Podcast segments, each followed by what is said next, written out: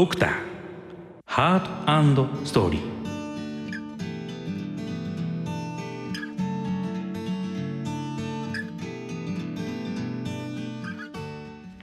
皆さんこんばんは。ご機嫌いかがでしょうか？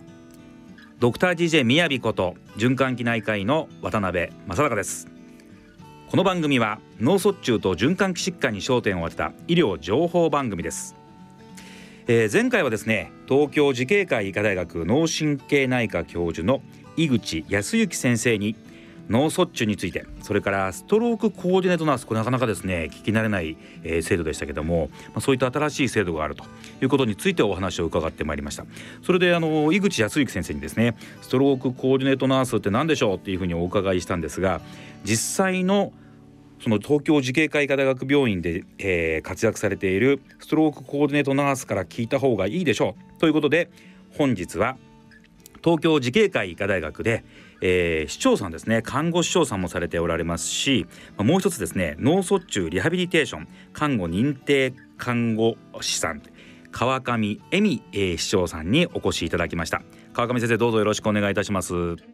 えー、早速ですけどもストロークコーディネートナースという制度なんですがこれはあの何を目的としたあの制度なんでしょう？まあ、うちの病院があの特定機能病院で、はい、あの大学病院ですので、はい、まあ、そういった中で脳卒中の患者さんはあのほとんど断らないであの救急をの患者さんを受けているんですけれども、はい、来院から治療開始までの時間がかなりあの長いっていうことが課題でして、はい、まあ、そういったところで、えっと、とにかく1分でも1秒でも早く患者さんがあの治療できるようにっていったところで、えー、トータル的にあのコーディネートしてチーム医療が円滑にいくようにっていったような役割を位置づけています。なるほどまあ、そうするとそのストロークコーディネートっていうと、まあ、この全体のコーディネートっていうような感じがしますけども、まあ、特に重きを置いているのがいわゆるエントリーの入り口の部分ということですね。はい、す実は私もですね大学病院で働いてまして、大学病院って本当にこう、えー、通体がでかくて何でもできて素晴らしいんですけど実は患者さん受け取ってからですね入り口のところで結構もたもたしたりとか、まあそれはあの大きい病院だからしょうがないんですけども縦割りでですね循環器内科ですよとか循環器外科ですよとか麻酔科ですよとかっていろんなセクションがあって、まあ、いわゆるそのセクショナリズムがですねうまく機能する時もあれば救急なんかの時でですねそこのけそこのけって時にいろいろ障壁になっちゃうっていうようなことを感じることがありました。今回のそのせあの川上先生たちがやられている取り組みストロークコーディネートナースっていうのはこういういわゆる縦割りの組織、大きい組織の中にこう横串をぐっと入れてそこの入り口の動きを良くするこの潤滑油というかですねそんな役割であるんでしょうか？そうですね。突然集められたこう各部門の人たちが、はい大きい分いろんな職種がいてあの知らない人たちがいっぱいいる中で、まあ、チーム力を発揮しながらいかに早くその患者さんのために治療を開始できるかっていったところでそこをあの、まあ、俯瞰しながらあのまとめていきながらえ治療が開始できるっていったようなところのあのまとめ役かなっていうふうに思っております。ありがとうございます。はい、井口先生もですね前回ご出演の時に、まあ、とにかく時間が大事なんだ、っていうことをお話しされてました。それからあのもう一方、えー、日本医科大学の木村先生にもご出演いただいてますけども木村先生もやっぱりですね、まあ、とにかくもう時間時間を短縮するんだと。脳は、えー、一度失ってしまったらいけないからとにかくその時間を短縮することが大事だ。卒中とその時間というのはもうとにかく切っても切れないっていうふうにおっしゃられてましたけどもこの時間を短縮する一つの方法論としてストロークコーディネートナースというのがあるということでよろしいでしょうかね。ね。はい、でもう一点だけあの、はい、その中でですねよくあの私たちがあの気になっているところがまあ、患者さんや家族が置き去りになってしまうっていうことがあってその看護の視点であのきちんとその意思決定支援っていったところでもあの入っていきたいなっていったところのあの意味合いもあります。なるほど。はい、実際にその家族がいわゆるまあサドンオンセットで入るわけですよね。突然の脳卒中なんかで入ってで救急車で運ばれていってであれよあれよという間にいろんな同意書を書く、それからこの治療が必要ですって言って理解は当然追いつかないわけですけどもそこをまあ例えばドクターがあのインフォームドコンセントをするその後混乱している家族なんかに寄り添いながらその方たちのえこれ本当にいいんだろうかっていうようなところの意思決定支援をお手伝いする、まあ、要するに、えー、全体的に言うとこの野球チームでいうと監督みたいな感じになるんですかね。あのそうですね。付属のところに手を打つといったような、はい。あの救急看護は救急看護師の役割を果たす、はい、医師は医師の役割を果たすっていったところであのこう滞っているところに手を出してマネジメントしていくというかあの整えていくっていったような立ち位置になります。なるほど、はい、実際私はあの大学病院で循環器内科専門医として働いてたんですけども、まあ、例えば夜に当直をしていてで特に大学病院って、まあ、その一般病院に比べるとさらに書類の量とかすごい多いですよね。ですから例えば自分からするとえちょっと今これ家族に説明してる間にあの別のこの検査のやつは出しといてほしいんだけどとか心電図とかレントゲンのオーダーはちょっと出してもらえないかなとかまあ体は一つですからそういった時にもその鏡さんはじめとする、まあ、こういったコーディネートナースの方々が活躍してくれる。こんなあの理解でよろしいでしょうか？そうですね。あの実際にオーダーは出せないんですけれども、はい。あのその辺はあのこう先生これを用意しといてもいいよねっていうようないいですよねっていうようなところでも用意しといてすぐにあの例えば点滴だったりとかしてもあの予測を持って用意しておいてあのすぐできるっていうような準備をどんどんあの私が指示をしていくっていうようなことももちろんあります。はい、はい、ありがとうございます。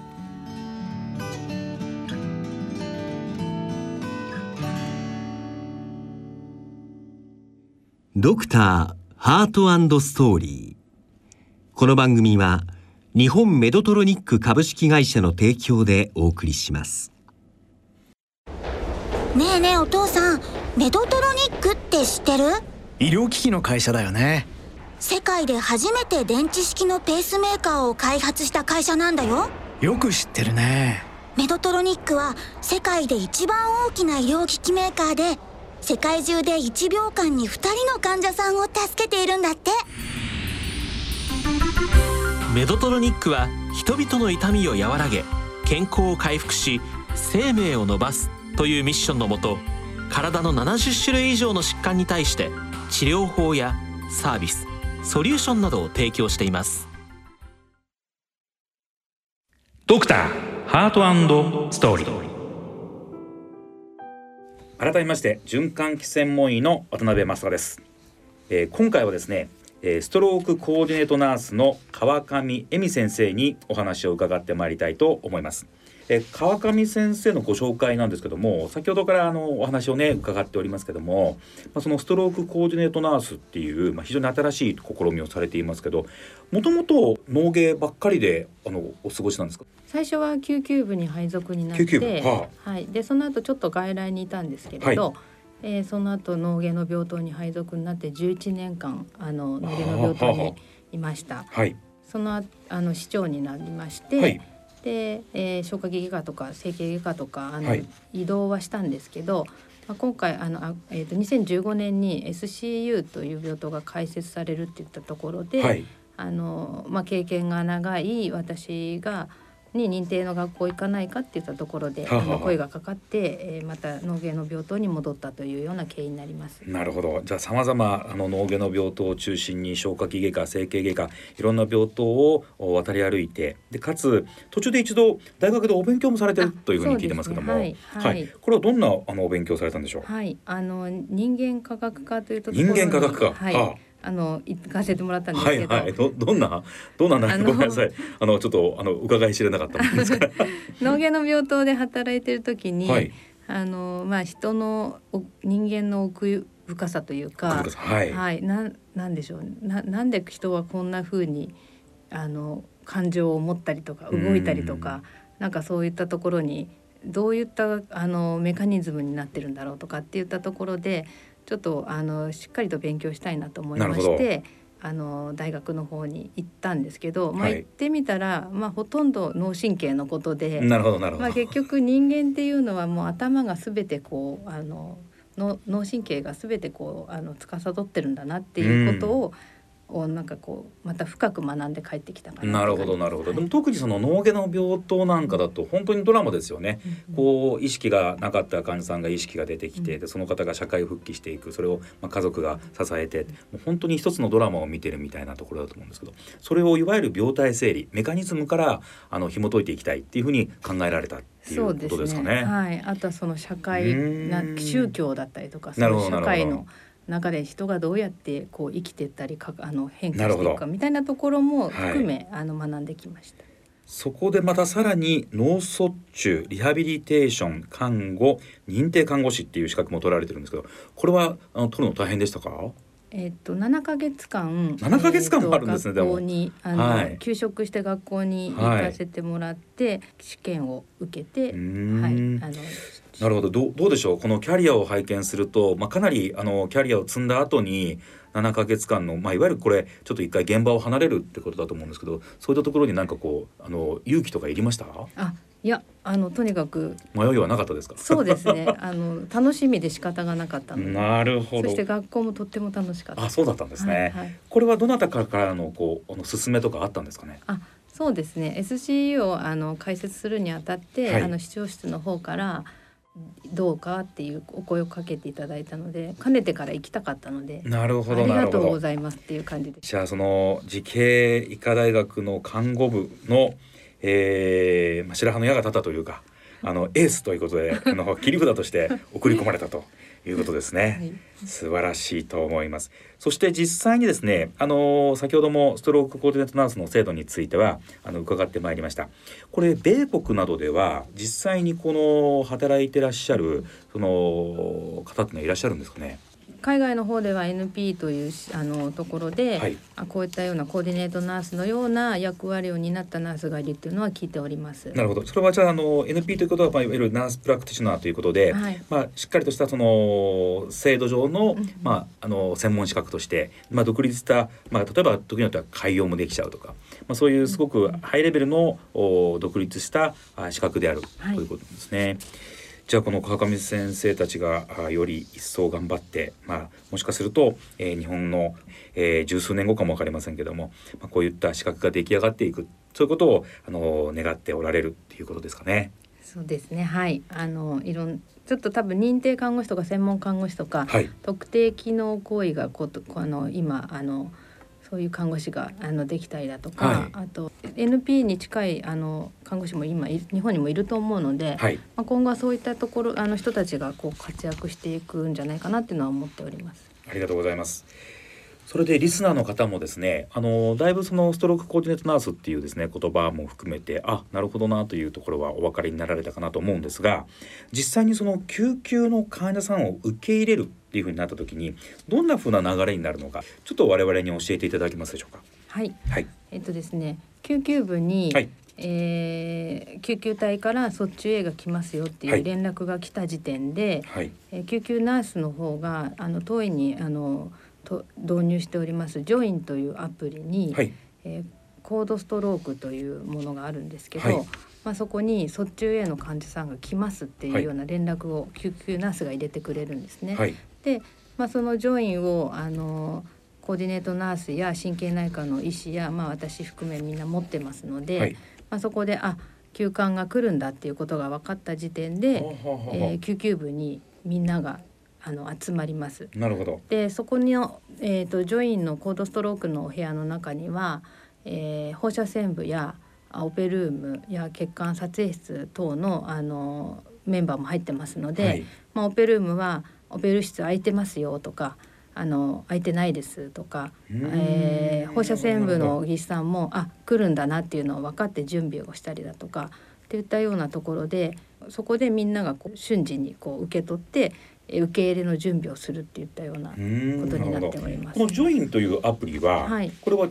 でこれはいわゆるこう多職種が協調して動けるように、まあ、その動きやすいように、まあ、それぞれのまあ端末というか、まあ、いわゆる昔でいう病院ピッチみたいなものにこのアプリが入ってる。そうですね。あの iPhone なんですねうちの病院ええー、新しいですね、はい、全員 iPhone 持ってる iPhone 持ってるので、えー、その iPhone にあの LINE のような感じでこうグループがあってそこに情報が集約されてくるので、まあ、そこに例えば MRI とか CT の画像も載っけられるので。なるほど。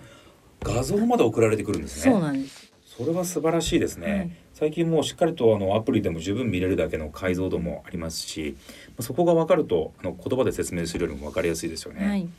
そうすると川上先生その素晴らしいアプリがあってですね、まあ、いわゆる瞬時に、まあ、その患者さんを受け入れる体制それから多職種があわっとこう強調して動ける体制が、まあ、そのいわゆる、えー、自警科医科大学病院にはあるということが分かりました。ただこういうソフトとかがですね、えー、しっかりしたものがあっても、まあ、そのいわゆる職員の教育っていうものがやっぱりないとなかなかそれが機能しないかなと思うんですけども何かその自警科医科大学病院で院内の職員様の教育とかで、えーまあ、留意されてるところとか工夫されてるところってありますか、はい、コーディネートナースというかそのコードストロークだったり、はい、えーとまあ、そういった、えーと、システムやコーディネートナースのシステム等々をあの入れた時に、はい、あの LINE から、えー、治療開始までの患者さんの治療のフローを、はい、あのいろいろと整えたんですけど、まあ、その中でオペルームだったり、はい、え放射線部 ICU え救急部ナース病棟ナースとあのシミュレーション等を行いながら、うん。これはいらないよねいるよねとかっていったようなところであの誰が関わってもきちんとあのフローに沿ってできるような教育っていうのをやったっていうこととあとは院内の e ラーニングで誰もがこう見れるようにはい、あのムードルを使いながら、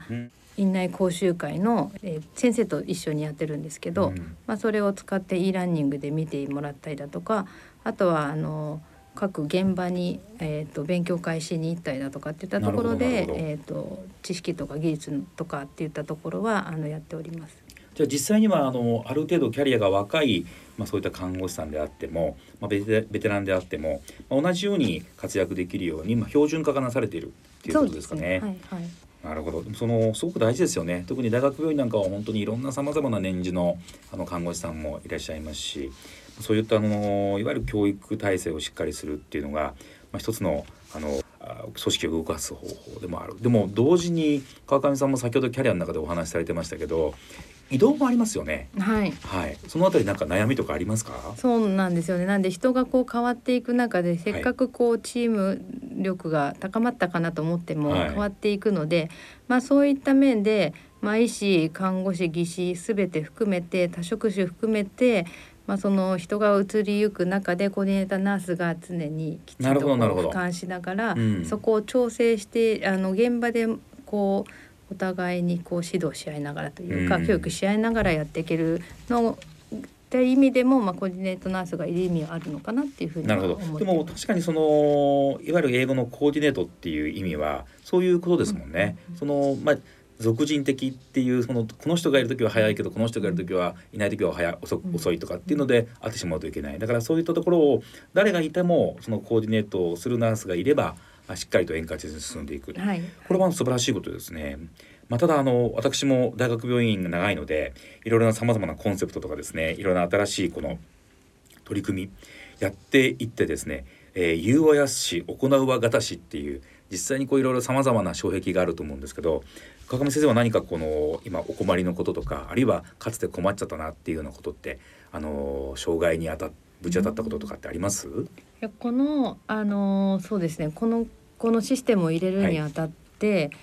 そこまであの各部門の先生方がいやいや困るよ医師からあの情報提供を、はい、あの例えば ICU 入室も医師から申し込まれないと困るよとか、はい、オペルームや麻酔科もそうなんですけどあのドクターが言ってもらわないと受けられないよって言ったような節がちょっとあったんですけどあっ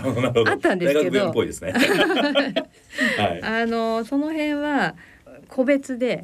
お願いしに行って先生と一緒に。であの理解もいただいて、はい、あとはまあ放射線部としてもいやいやこんなにいっぱいあの予約がいっぱいある中で突然 MRI 取って割り込んで来られてもっていうのとかもあったんですけど、うんはい、あのなぜそれが必要なのかとかまあ、いろんなところで話し合いをしていく中で、はい、あの皆さんでもどの部門も比較的あの協力的だったかなっていうふうにそこまで障壁はなかったかなっていうふうには極めて日本的ですよね。でも本当にでもそこを無視しちゃうと、うん、日本の医療機関って前に進んでいかないですよね、うん、特に大学病院なんかはもうその最たるもんで。うん。まあ、あの変な言い方ですけどもちょっとどこかがへそ曲げちゃうと途端にあのことが進まなくなったり、うん、そこをしっかりとこう対面というかですね会いに行って、えー、まあ胸筋を開くというか素晴らしいですね。まあ委員会でももちろん言ってるんですけど、はい、あのちょっと個別に訪問したとところがあったかなと思います。なるほど。はい、じゃあもうその時系医大のそのストロークをやられる方々の中ではもう川上先生はみんなが知ってるっていう。あどうでしょうか。わかんないです。ことなんですかね。でもいいですよね。そのワンストップって僕も自分の今クリニックやってるんですけど、自分のクリニックのコンセプトにしてますけど、やっぱりワンストップってそこに誰かに何かをポンとお願いすれば一つのことがこうゴロッと動き始めるってすごくあの。頼み頼む方も頼みやすいですしその、まあ、いわゆる受領者ですよね。それを医療を受けられる患者様もあのメリットが大きいかなってそんなふうに思います。はい、いや素晴らしいあのシステムだなと思いますけども。これは将来的に川上先生その、えー、まあ慈恵医大のそのいわゆるストロークコーディネートナースっていうのは今後こういうことをやっていきたいなんてものはありますか？はいまずは来院から治療開始までっていった入り口のところを整えようっていったところで始まったんですが、はい、あのコーディネートナースって言ったところ先ほどあのあの話にもあったように、はい、トータル的に患者さんのあの状況アセスメントしながらチーム医療が円滑に生きながら患者さんが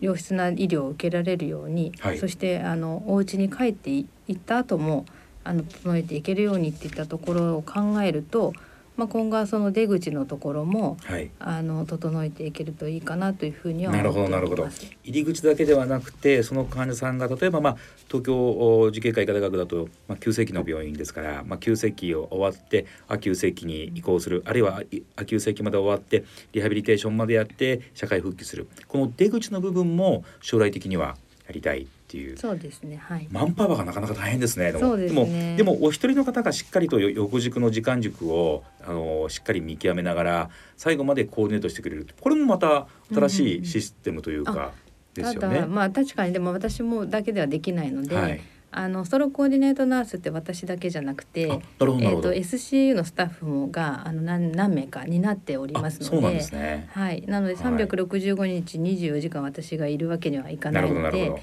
S のスタッフやがあの入り口は整えても、SCU ね、はい、はい、SCU のスタッフが入り口を整える、はい、そしてあの病棟の看護師が、はい、あの入院中。で、えー、退院後は外来のナースがっていったところで、うんうん、あのすこの関わるナースがこうみんなでこうコーディネートできればいいのかなって思うんですね。うん、でまあその出口のところは今あのえーと、脳卒中療養相談窓口っていうのを、はい、あのせ去年の10月から開設していて、はい、その療養相談士を、えー、外来のナースがあの取得してくれているのでなるほどなるほど、まあ、そこの部分ではあの一緒に私もやっていけると思いますし、うん、あの入り口は SCU のスタッフがあの整えてくれてるので、まあ、みんなで、あのやっていければいいかなっていうふうには思ってます。それは療養の、まあ、いわゆる、えー、ノウハウを患者さんにまあお教えするそんな感じの立場なんですかね。なるほどなるほど。そのかんその資格は看護資格がないと取れないんですか？あ、大丈夫です。えっ、ー、とソーシャルワーカーでも医師でもあのコメディカル誰でも大丈夫です。ソーシャルワーカーがあのうちの病院は取ってくれてるので、あの学会認定資格なので。そうなんですね。はい。じゃそのいわゆる脳卒中の方々が実際にどういう障壁に当たるのかとか、うんうん、それの、えー、克服の仕方とかそういったものに対する知識が厚いということなんですね。わ、ね、はい、かりました。えー、それではですねもう一つあのお聞きしたいことがあってですね、まあ、そのいわゆる脳梗塞は今までいろんなこの治療法とか、まあ、そういったところをあのお聞きしてきました。ただその診断の中にですねなかなかこう原因が見つからない脳梗塞の患者さんがいらっしゃる。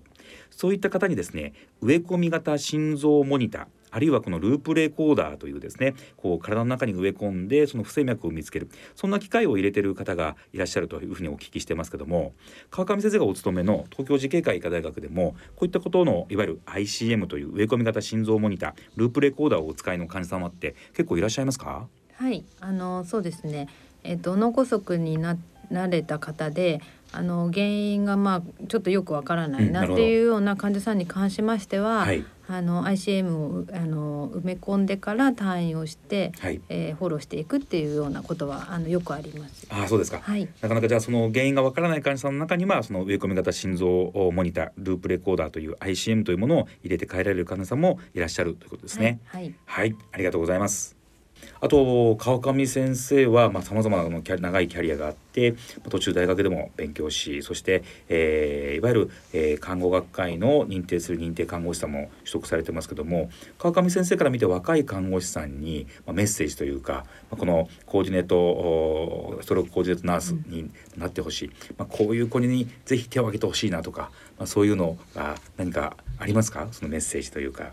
そうですね。やはりあのやっぱりその脳脳神経って本当に奥が深いなと思いますので、はいはい、そういったところでがんの患者さんみたいに亡くなっていくっていうよりは、うんはい、良くなっていくというか、まあ、機能障害を持ちながらも良くなっていくっていうような領域なので、まあ、そこで一緒に患者さんのその生活の再構築っていったところ、障害を持ちながらも安全にあの楽しくというかあの暮らしていくためにはっていったところでしどんな支援ができるかなっていうのを一緒に考えていけるような、あの後輩たちとあの行けたらいいかなっていうふうに思ってます。今一人あの学校に行ってくれてるので、そうなんですね。はい、はい、それは頼もしいですね。はい、ぜひこの放送もね一緒に聞いていただければと 思いますよね。はいはい、あと逆にその今川上先生がご活躍のところは、まあ、いわゆる都内のもう本当に一流の大学病院ですけども、まあ、例えばいわゆる日本の、えー、いわゆる市中の病院で、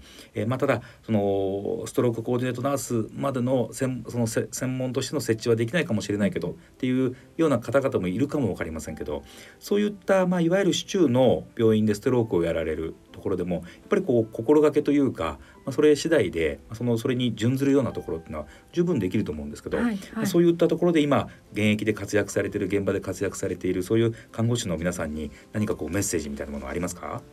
本当にあのいろんな方の力というか協力を得ながら、はい、あのやれたのであの周りの人たちを巻き込みながら、はい、あの患者さんのために何ができるかなっていうことを考えながらできることをあの今できることをあの諦めずにやってってもらいたいなっていうふうにはですね。いやもうお話をお聞きすればお聞きするほど様々ですね。あのすごくクールに語られてらっしゃいますけど、すすごくこうあの苦労があったんだろうなと、まあ特にあの大学病院の先生方っていうのはまたこだわりの強い方もあの治療がお上手な方もたくさんいらっしゃいますけどこだわりの強かったりですね、まあ、あるいはここからここはわしのテリトリーじゃっていうですねそういうあの意識の強い先生方もたくさんいらっしゃると思います。これも私もあの経験しておりますので、まあ、そこをですねしっかりとその一つ一つ丁寧に、えー、超えてで大きなチームをま作られてそして今そのチームが一つになってですね動き始めてエントリーのところはだいぶうまくいって今度はじゃあ、えー、アウトプットのところもですね出口のところも整備しようと。